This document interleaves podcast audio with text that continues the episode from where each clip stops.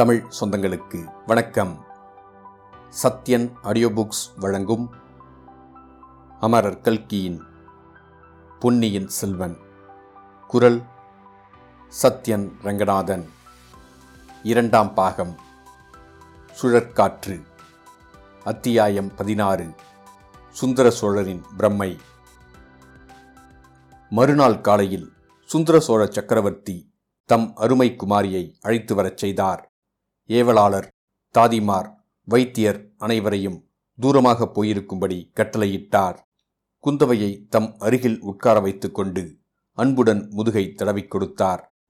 அவர் சொல்ல விரும்பியதை சொல்ல முடியாமல் தத்தளிக்கிறார் என்பதை குந்தவை தெரிந்து கொண்டாள். அப்பா, என் பேரில் கோபமா என்று கேட்டாள். சுந்தர சோழரின் கண்களில் கண்ணீர் துளித்தது. உன் பேரில் எதற்கு அம்மா கோபம் என்றார். தங்கள் கட்டளையை மீறி தஞ்சாவூருக்கு வந்ததற்காகத்தான். ஆமாம், என் கட்டளையை மீறி நீ வந்திருக்க கூடாது. இந்த தஞ்சாவூர் அரண்மனை இளம் பெண்கள் வசிப்பதற்கு ஏற்றதல்ல. இது நேற்று ராத்திரி நடந்த சம்பவத்திலிருந்து உனக்கே தெரிந்திருக்கும். எந்த சம்பவத்தை பற்றி சொல்கிறீர்கள் அப்பா? அந்த கொடும்பாளூர் பெண் மூச்சையடைந்ததை பற்றித்தான் சொல்லுகிறேன். அந்த பெண்ணுக்கு இப்போது உடம்பு எப்படி இருக்கிறது? அவளுக்கு இன்றைக்கு ஒன்றுமே இல்லை அப்பா. பழையாறையிலும் அடிக்கடி இவள் இப்படி பிரஞ்சை இழப்பது உண்டு. கொஞ்ச நேரத்துக்கெல்லாம் சரியாக போய்விடும். அவளை கேட்டாயா அம்மா? ராத்திரி இந்த அரண்மனையில் அவள் ஏதேனும் கண்டதாகவோ கேட்டதாகவோ சொல்லவில்லையா? குந்தவை சற்று யோசித்துவிட்டு, ஆம் அப்பா, நாங்கள் எல்லோரும் துர்கை ஆலயத்திற்கு சென்றிருந்தபோது அவள் தனியாக மேல்மாடத்துக்கு போக பார்த்தாளாம். அப்போது யாரோ பரிதாபமாக புலம்புவது போல கேட்டதாம். அது அவளுக்கு பயத்தை உண்டாக்கியதாகச் சொன்னாள் என்றாள். அப்படித்தான் நானும் நினைத்தேன். இப்போதேனும் அறிந்தாயா குழந்தாய்? இந்த அரண்மனையில் பேய் உலாவுகிறது. நீங்கள் இங்கே இருக்க வேண்டாம், போய்விடுங்கள் என்று சுந்தர சோழர் கூறியபோது அவர் உடல் நடுங்குவதையும் அவருடைய கண்கள் வெறித்தபடி எங்கேயோ பார்ப்பதையும் குந்தவை கவனித்தாள். அப்பா, அப்படியானால் தாங்கள் மட்டும் இங்கே எதற்காக இருக்க வேண்டும்?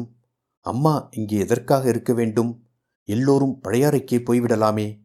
இங்கே வந்ததினால் உங்கள் உடம்பு குணமாகியிருப்பதாகவும் தெரியவில்லையே என்றாள். சக்கரவர்த்தி துயரம் தோய்ந்த புன்னகை புரிந்து, என் உடம்பு இனிமேல் குணமாவது ஏது? அந்த ஆசை எனக்கு கொஞ்சமும் கிடையாது என்றார். அப்படி ஏன் நிராசை அடைய வேண்டும் அப்பா? பழையாறை வைத்தியர் தங்கள் உடம்பை குணப்படுத்த முடியும் என்று சொல்லுகிறார். அவர் சொல்லுவதை நம்பி நீயும் இலங்கையிலிருந்து மூலிகை கொண்டு வர ஆள் அனுப்பியிருக்கிறாயாம். நான் கேள்விப்பட்டேன். மகளே, என் பேரில் உனக்குள்ள பாசத்தை அது காட்டுகிறது. தந்தையிடம் மகள் பாசம் காட்டுவது தவறா அப்பா? அதில் தவறு ஒன்றுமில்லை.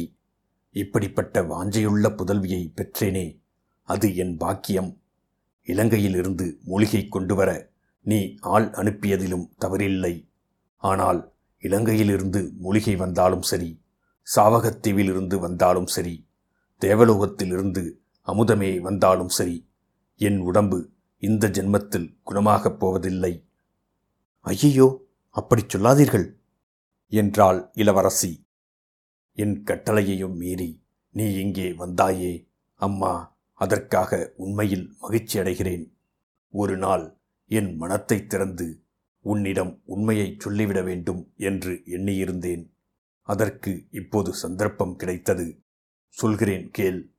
உடம்பை பற்றிய வியாதியாயிருந்தால் மூலிகை மருந்துகளினால் தீரும். என்னுடைய நோய் உடம்பை பற்றியதல்ல.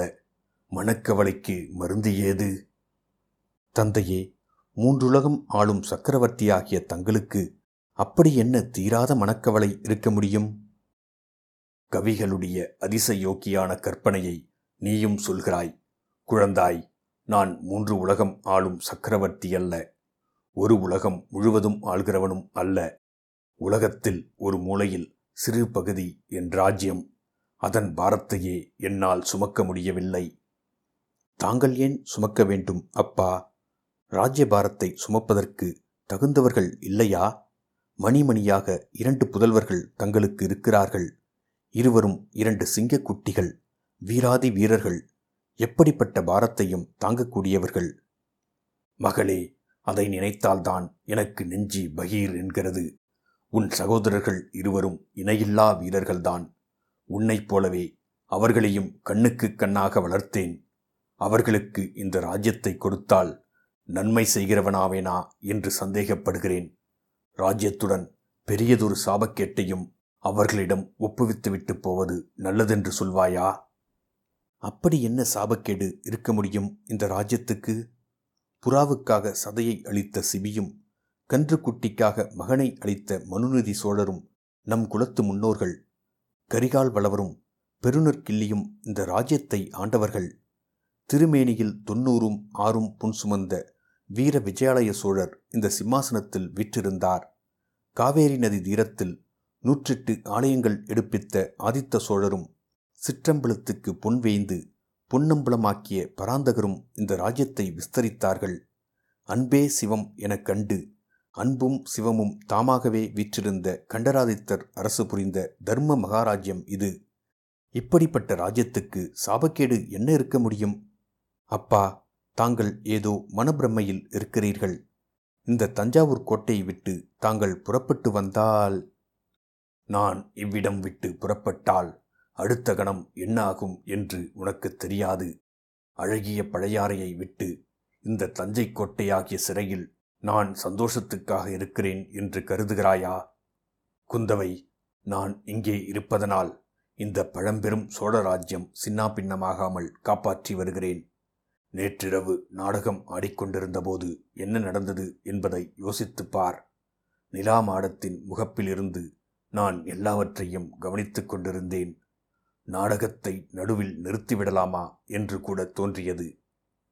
தந்தையே, இது என்ன? நாடகம் மிக நன்றாக இருந்ததே. சோழகுலப் பெருமையை எண்ணி என் உள்ளம் பூரித்ததே. எதற்காக நிறுத்த விரும்பினீர்கள்? நாடகத்தில் எந்த பகுதி தங்களுக்கு பிடிக்காமல் இருந்தது? நாடகம் நன்றாகத்தான் இருந்தது மகளே. அதில் ஒரு குற்றமும் நான் காணவில்லை. நாடகம் பார்த்தவர்களின் நடத்தையை பற்றியே சொல்கிறேன். கொடும்பாளூர் கட்சியும் பழுவேட்டரையர் கட்சியும் எழுப்பிய போட்டிக் கோஷங்களை நீ கவனிக்கவில்லையா? கவனித்தேன் அப்பா. நான் ஒருவன் இங்கு இருக்கும்போதே இவர்கள் இப்படி நடந்து கொள்கிறார்களே, நான் இல்லாவிட்டால் என்ன ஆகும் என்று சிந்தித்துப் பார். நான் தஞ்சாவூரை விட்டு கிளம்பிய தட்சணமே இரு கட்சியார்க்குள்ளும் சண்டை மூளும். கிருஷ்ண பிரம்மாத்மாவின் சந்ததிகள் ஒருவரை ஒருவர் தாக்கிக் கொண்டு அழிந்தது போல் இவர்களும் அழியும்போது இந்த மகாராஜ்யமும் அழிந்துவிடும். அப்பா, தாங்கள் இந்த சோழ சாம்ராஜ்யத்தில் சர்வாதிகார சக்கரவர்த்தி. பழுவேட்டரர்களும் சரி, கொடும்பாளூர் வேளிரும் சரி, தாங்கள் காலால் இட்டதை தலையால் செய்ய கடமைப்பட்டவர்கள். அவர்கள் அத்துமீறி நடந்தால் அவர்களுடைய அழிவை அவர்களே தேடிக்கொள்கிறார்கள். தாங்கள் ஏன் கவலைப்பட வேண்டும்? மகளே, சென்ற நூறு வருஷமாக இந்த இரு குலத்தோரும் சோழ சாம்ராஜ்யத்துக்கு இணையில்லா ஊழியம் செய்திருக்கிறார்கள். அவர்களுடைய உதவியின்றி சோழராஜ்யம் இப்படி பல்கி பெருகியிருக்க முடியுமா? அவர்கள் அழிந்தால் ராஜ்யத்துக்கும் அது பலவீனம்தானே. அப்பா, அந்த இரு கட்சியில் ஒரு கட்சிக்காரர்கள் தங்களுக்கு விரோதமாக சதி செய்யும் துரோகிகள் என்று தெரிந்தால்? சுந்தர சோழர் குந்தவையை வியப்போடு உற்று பார்த்து, என்ன மகளே சொல்கிறாய்? எனக்கு விரோதமான சதியா? யார் செய்கிறார்கள் என்று கேட்டார். அப்பா, தங்களுக்கு உண்மையான ஊழியர்களாக நடித்து வருகிறவர்கள் சிலர் தங்களுக்கு எதிராக இரகசிய சதி செய்கிறார்கள். தங்களுடைய புதல்வர்களுக்கு பட்டமில்லாமல் செய்துவிட்டு வேறொருவருக்கு பட்டம் கட்ட சதி செய்து வருகிறார்கள். யாருக்கு யாருக்கு மகளே? உன் சகோதரர்களுக்கு பட்டம் இல்லை என்று செய்துவிட்டு வேறு யாருக்கு பட்டம் கட்ட பார்க்கிறார்கள் என்று சுந்தர சோழ சக்கரவர்த்தி பரபரப்புடன் கேட்டார். குந்தவை மெல்லிய குரலில், சித்தப்பா மதுராந்தகனுக்கு அப்பா, நீங்கள் நோய்படுக்கையில் படுத்திருக்கையில் இவர்கள் இப்படி பயங்கரமான துரோகத்தை செய்கிறார்கள் என்றால், உடனே சுந்தர சோழர் சற்று நிமிர்ந்து உட்கார்ந்து, ஆகா, அவர்களுடைய முயற்சி மட்டும் பலித்தால் எவ்வளவு நன்றாயிருக்கும் என்றார். குந்தவைக்கு தூக்கி வாரி போட்டது. தந்தையே, இது என்ன? தாங்கள் பெற்ற புதல்வர்களுக்கு தாங்களே சத்ரு ஆவீர்களா என்றாள். இல்லை, என் புதல்வர்களுக்கு நான் சத்ரு இல்லை. அவர்களுக்கு நன்மை செய்யவே விரும்புகிறேன். இந்த சாபக்கேடு உள்ள ராஜ்யம் அவர்களுக்கு வேண்டியதில்லை. மதுராந்தகன் மட்டும் சம்மதித்தால். சித்தப்பா சம்மதிப்பதற்கு என்ன, திவ்யமாகச் சம்மதிக்கிறார். நாளைக்கே பட்டங்கட்டி கொள்ள சித்தமாயிருக்கிறார். அம்மாதிரி தாங்கள் செய்யப்போகிறீர்களா? என் தமையனின் சம்மதம் கேட்க வேண்டாமா? ஆம், ஆதித்த கரிகாலனை கேட்க வேண்டியதுதான். அவனை கேட்டால் மட்டும் போதாது, உன் பெரிய பாட்டி சம்மதிக்க வேண்டும். பிள்ளைக்கு பட்டம் கட்டினால் தாயார் வேண்டாம் என்று சொல்வாளா? ஏன் சொல்ல மாட்டாள்? உன் பெரிய பாட்டியுடன் இத்தனை நாள் பழகியும் அவரை நீ அறிந்து கொள்ளவில்லையா? செம்பியன் மாதேவியின் வற்புறுத்தலினாலேயே நான் அன்று சிம்மாசனம் ஏறினேன். ஆதித்தனுக்கும் இளவரசு பட்டம் கட்டினேன். குந்தவை, உன் பெரிய பாட்டிக்கு உன் பேரில் மிக்க அன்பு உண்டு. நீ அவரிடம் நயமாக சொல்லி மதுராந்தகனுக்கு பட்டம் கட்டுவதற்கு சம்மதம் வாங்கிவிடு. குந்தவை திகைத்து போய் பேசாமல் இருந்தால், பிறகு காஞ்சிக்கு போ. அங்கே உன் அண்ணன் ஆதித்த கரிகாலனிடம் சொல்லி இந்த சாபக்கேடு வாய்ந்த ராஜ்யம் எனக்கு வேண்டாம் என்று சொல்லும்படி செய்துவிடு. மதுராந்தகனுக்கே பட்டம் கட்டி விடுவோம். பிறகு நாம் எல்லாரும் சாபம் நீங்கி நிம்மதியாக இருக்கலாம் என்றார் சக்கரவர்த்தி. அப்பா, அடிக்கடி சாபம் என்கிறீர்களே, எந்த சாபத்தை சொல்கிறீர்கள் என்று குந்தவை கேட்டாள். மகளே, பூர்வ ஜென்மம் என்று சொல்லுகிறார்களே, அதை நீ நம்புகிறாயா? பூர்வ ஜென்மத்தின் நினைவுகள் இந்த ஜென்மத்தில் சில சமயம் வரும் என்கிறார்களே, அதில் உனக்கு நம்பிக்கை உண்டா? தந்தையே, அவையெல்லாம் பெரிய விஷயங்கள். எனக்கென்ன தெரியும் அந்த விஷயங்களை பற்றி? மகாவிஷ்ணுவின் பத்து அவதாரங்களை பற்றி சொல்கிறார்களே, புத்த பகவான் கடைசி அவதாரத்திற்கு முன்னால் பல அவதாரங்கள் எடுத்ததாக சொல்கிறார்களே, அந்த அவதாரங்களை பற்றி பல அழகான கதைகள் சொல்கிறார்களே. கேட்டிருக்கிறேன் அப்பா. கடவுளுக்கும் அவதார புருஷர்களுக்கும் அப்படியென்றால் சாதாரண மனிதர்களுக்கு மட்டும் முற்பிறவிகள் இல்லாமல் இருக்குமா? இருக்கலாம் அப்பா. சில சமயம் எனக்கு பூர்வ ஜென்ம நினைவுகள் வருகின்றன மகளே. அவற்றை குறித்து இதுவரையில் யாரிடமும் சொல்லவில்லை. சொன்னால் யாரும் நம்பவும் மாட்டார்கள், புரிந்து கொள்ளவும் மாட்டார்கள். எனக்கு உடல் நோயுடன் சித்தப்பிரமையும் பிடித்திருப்பதாகச் சொல்வார்கள். வைத்தியர்களை அழைத்து வந்து தொந்தரவு கொடுப்பது போதாது என்று மாந்திரீகர்களையும் அழைத்து வரத் தொடங்குவார்கள். ஆம் தந்தையே, இப்போதே சிலர் அப்படி சொல்கிறார்கள். தங்கள் நோய் மருத்துவத்தினால் தீராது, மாந்திரீகர்களை அழைக்க வேண்டும் என்கிறார்கள். பார்த்தாயா, நீ அப்படியெல்லாம் நினைக்க மாட்டாயே, நான் சொல்வதை கேட்டுவிட்டு சிரிக்க மாட்டாயே என்றார் சக்கரவர்த்தி. கேட்க வேண்டுமா அப்பா?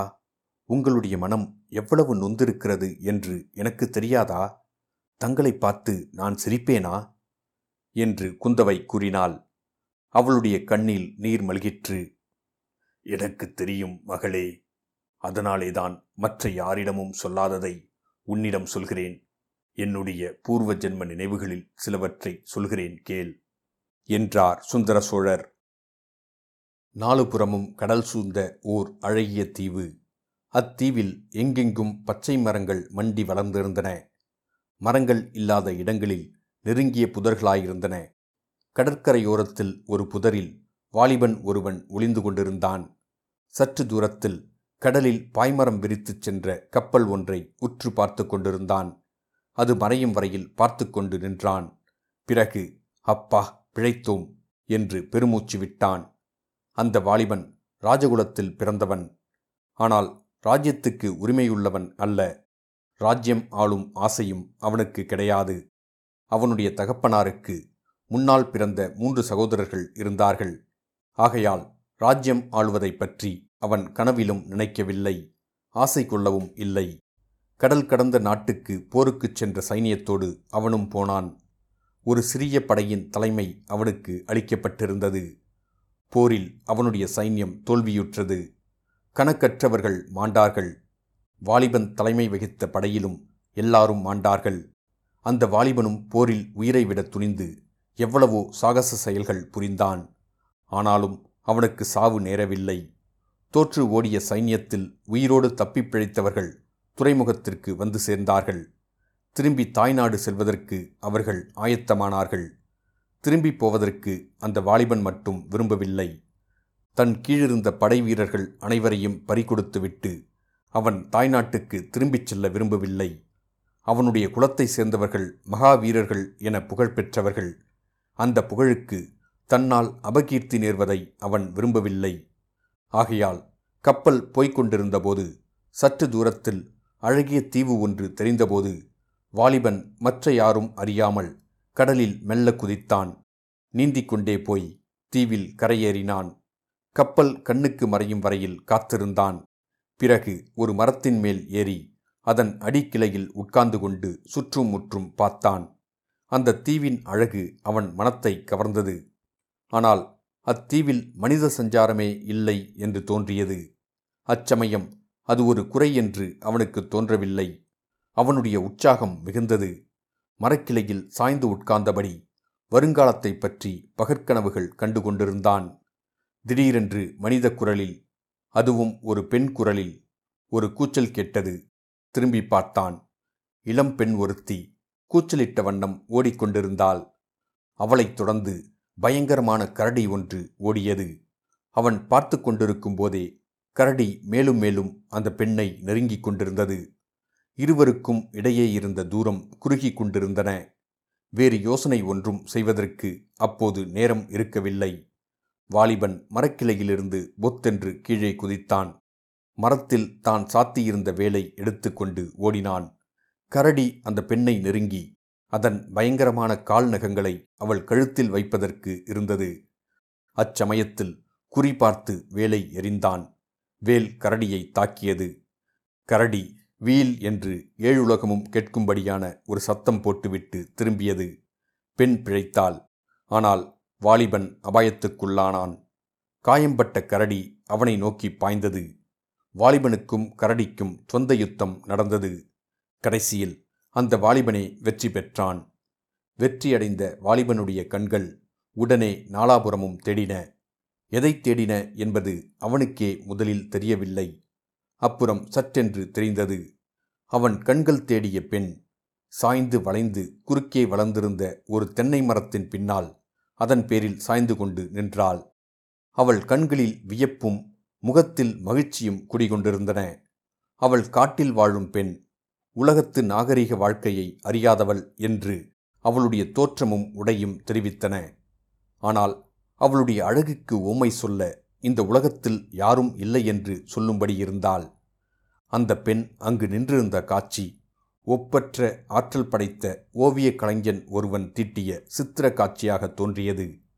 அவள் உண்மையில் ஒரு பெண்ணாயிருந்தாலும் இந்த உலகத்து பெண்ணாயிருக்க முடியாது என்று அந்த வாலிபன் கருதினான். அருகில் நெருங்கினான். ஆனால் அவன் எதிர்பார்த்தது போல் அவள் மாயமாய் மறைந்து விடவில்லை. எதிர்பாராத விதமாக அவள் ஓட்டம் பிடித்து ஓடினாள். சற்று அவளை பின்தொடர்ந்து ஓடிப்பார்த்தான். பிறகு நின்றுவிட்டான். அவன் மிக களைப்புற்றிருந்தபடியால் மானின் வேகத்துடன் ஓடிய அந்த பெண்ணை தொடர்ந்து அவனால் ஓடவும் முடியவில்லை. மேலும் ஒரு பெண்ணை தொடர்ந்து ஓடுவது அநாகரிகம் என்றும் அவன் எண்ணினான். இந்த சிறிய தீவிலேதான் இவள் இருக்க வேண்டும், மறுபடியும் பார்க்காமலா போகிறோம் என்று கருதி நின்றுவிட்டான். கடற்கரையோரமாகச் சென்று தெள்ளிய மணலில் படுத்துக்கொண்டு களைப்பாரினான். அவன் எதிர்பார்த்தது வீண் போகவில்லை. சற்று நேரத்துக்கெல்லாம் அந்த பெண் திரும்பி வந்தாள். தன்னுடன் ஒரு வயோதிகனான மனிதனையும் அழைத்து வந்தாள். வந்தவன் இலங்கை தீவில் கடற்கரையோரத்தில் வாழ்ந்து மீன்பிடித்து பிழைக்கும் கரையர் என்னும் வகுப்பைச் சேர்ந்தவன் என்று தெரிந்தது. அவன் மூலமாக அவ்வாலிபன் ஒரு முக்கியமான உண்மையை தெரிந்து கொண்டான். அதாவது அந்த பெண் தக்க சமயத்தில் அவனுடைய உயிரை காப்பாற்றினாள் என்று அறிந்தான். அவன் மரக்கிளையின் மேல் உட்கார்ந்து கடலையே கூர்ந்து கவனித்து கொண்டிருந்தபோது கரடி ஒன்று அவன் பின்பக்கமாக வந்து அவனை உற்று பார்த்தது. பிறகு மரத்தின் மேல் ஏறத் தொடங்கியது. இதையெல்லாம் அந்த பெண் பார்த்து கொண்டிருந்தாள். கரடியை வேறு திசையில் இழுப்பதற்கும் அந்த வாலிபனை எச்சரிக்கை செய்வதற்கும் அவள் அவ்விதம் கூச்சலிட்டாள். கரடி மரத்தின் மேலே ஏறுவதை விட்டு அவளைத் தொடர்ந்து ஓடத் தொடங்கியது. இதை கேட்டதும் அந்த வாலிபனுக்கு எப்படி இருந்திருக்கும் என்று சொல்லவும் வேண்டுமா? தன்னை காப்பாற்றிய பெண்ணுக்கு அவன் தன் நன்றியை தெரிவித்து கொண்டான். ஆனால் அவளோ ஒரு வார்த்தையும் மறுமொழியாகச் சொல்லவில்லை. அவளிடம் வாலிபன் கூறியதற்கெல்லாம் அவளுடன் வந்த மனிதனே மறுமொழி கூறினான். இது வாலிபனுக்கு முதலில் வியப்பாயிருந்தது. உண்மை இன்னதென்று அறிந்ததும் வியப்பு மறைந்தது. அந்த பெண் பேசத் தெரியாத ஊமை, அவளுக்கு காதும் கேளாது என்று அறிந்து கொண்டதும் அவ்வாலிபனுடைய பாசம் பன்மடங்காகியது. பாசம் வளர்ந்து தழைப்பதற்கு சூழ்நிலையும் சந்தர்ப்பமும் துணை செய்தன. காது கேளாததும் பேசத் தெரியாததும் ஒரு குறையாகவே அவ்வாலிபனுக்கு தோன்றவில்லை. வாயினால் சொல்ல முடியாத அற்புதமான உண்மைகளையும் அந்தரங்க இரகசியங்களையும் அவளுடைய கண்களே தெரியப்படுத்தின. அந்த நயன பாஷைக்கு ஈடான பாஷை இந்த உலகத்தில் வேறு என்ன உண்டு? அதுபோலவே காது கேளாததற்கு ஈடாக அவளுடைய நாசியின் உணர்ச்சி அதிசயமான சக்தி வாய்ந்ததாயிருந்தது. அடர்ந்த காட்டின் மத்தியில் வெகு தூரத்தில் மறைந்திருக்கும் காட்டு மிருகம் இன்னதென்பதை அவளுடைய நுகர்தல் சக்தியை கொண்டே கண்டுபிடிக்க அவளால் முடிந்தது. ஆனால் இதெல்லாம் என்னத்திற்கு? இருதயங்கள் இரண்டு ஒன்று சேர்ந்து விட்டால் மற்ற புலன்களை பற்றி என்ன கவலை? அந்த வாலிபனுக்கு அத்தீவு சொர்க்க பூமியாகவே தோன்றியது. நாட்கள், மாதங்கள், வருஷங்கள் இவ்விதம் சென்றன. எத்தனை நாள் அல்லது வருஷமாயிற்று என்பதை கணக்கு பார்க்கவே அவன் மறந்துவிட்டான். வாலிபனுடைய இந்த சொர்க்க வாழ்வுக்கு திடீரென்று ஒரு நாள் முடிவு நேர்ந்தது. கப்பல் ஒன்று அந்த தீவின் அருகில் வந்து நின்றது. அதிலிருந்து படகிலும் கட்டுமரங்களிலும் பலர் இறங்கி வந்தார்கள். அவர்கள் யார் என்று பார்க்க வாலிபன் அருகில் சென்றான். தன்னை தேடிக்கொண்டுதான் அவர்கள் வந்திருக்கிறார்கள் என்று அறிந்தான். அவனுடைய நாட்டில் எதிர்பாராத நிகழ்ச்சிகள் பல நடந்துவிட்டன. அவனுடைய தந்தைக்கு மூத்த சகோதரர்கள் இருவர் இறந்து போய்விட்டார்கள். இன்னொருவருக்கு புத்திர சந்தானம் இல்லை. ஆகையால் ஒரு பெரிய சாம்ராஜ்யம் அவனுக்காக காத்திருக்கிறது என்று தெரிந்து கொண்டான். அவனுடைய உள்ளத்தில் ஒரு பெரிய பூசல் ஏற்பட்டது. அந்த அழகிய தீவையும் அதை சொர்க்க பூமியாக்கிய ஊமை பெண்ணையும் விட்டுப்போக அவனுக்கு மனமில்லை. அதே சமயத்தில் ஊரையும் உற்றார் உறவினரையும் பார்க்கும் ஆசை ஒரு பக்கத்தில் அவனை கவர்ந்து இழுத்தது. அவன் பிறந்த நாட்டை நாலாபுரமும் அபாயம் சூழ்ந்திருக்கிறதென்றும் அறிந்தான். யுத்த பேரிகையின் முழக்கம் மிக மிக தொலைவிலிருந்து அவன் காதில் வந்து கேட்டது. இது அவன் முடிவு செய்வதற்கு துணை செய்தது. திரும்பி வருகிறேன், என் கடமையை நிறைவேற்றிவிட்டு வருகிறேன் என்று அப்பெண்ணிடம் ஆயிரம் முறை உறுதிமொழி கூறிவிட்டு புறப்பட்டான். காட்டில் பிறந்து வளர்ந்த அந்த ஊமை பெண் நாட்டிலிருந்து வந்திருந்த மனிதர்களுக்கு மத்தியில் வருவதற்கே விரும்பவில்லை. வாலிபன் படகில் ஏறியபோது அவள் சற்று தூரத்தில் அந்த பழைய வளைந்த தென்னை மரத்தின் மேல் உட்கார்ந்து பார்த்து கொண்டிருந்தாள். அவளுடைய இரு கண்களும் அப்போது இரண்டு கண்ணீர் கடல்களாக வாலிபனுக்கு தோன்றின. ஆயினும் அவன் தன் மனத்தை கல்லாக செய்து கொண்டு படகில் ஏறி சென்று கப்பலை அடைந்தான். குந்தவை, அந்த வளைஞர் குலப்பெண் அப்படி நின்று பார்த்து கொண்டிருந்தாளே, அந்த காட்சியின் நினைவு அடிக்கடி என் மனக்கண் முன்னே தோன்றி கொண்டிருக்கிறது. எவ்வளவு முயன்றாலும் மறக்க முடியவில்லை. அதைக் காட்டிலும் சோகமான இன்னும் ஒரு காட்சி, நினைத்தாலும் குலை நடுங்கும் காட்சி அடிக்கடி தோன்றி கொண்டிருக்கிறது. இரவிலும் பகலிலும், உறங்கும் போதும் விழித்திருக்கையிலும் என்னை வருத்தி வேதனைப்படுத்தி கொண்டிருக்கிறது. அதையும் சொல்லட்டுமா என்று சுந்தர சோழர் தம் அருமை மகளை பார்த்து கேட்டார். உருக்கத்தினால் தொண்டை அடைத்து தழுதழுத்த குரலில் சுந்தர சோழரின் அருமை குமாரி, சொல்லுங்கள் அப்பா என்றாள். இத்துடன் அத்தியாயம் பதினாறு முடிவடைந்தது. மீண்டும் அத்தியாயம் பதினேழில் சந்திப்போம்.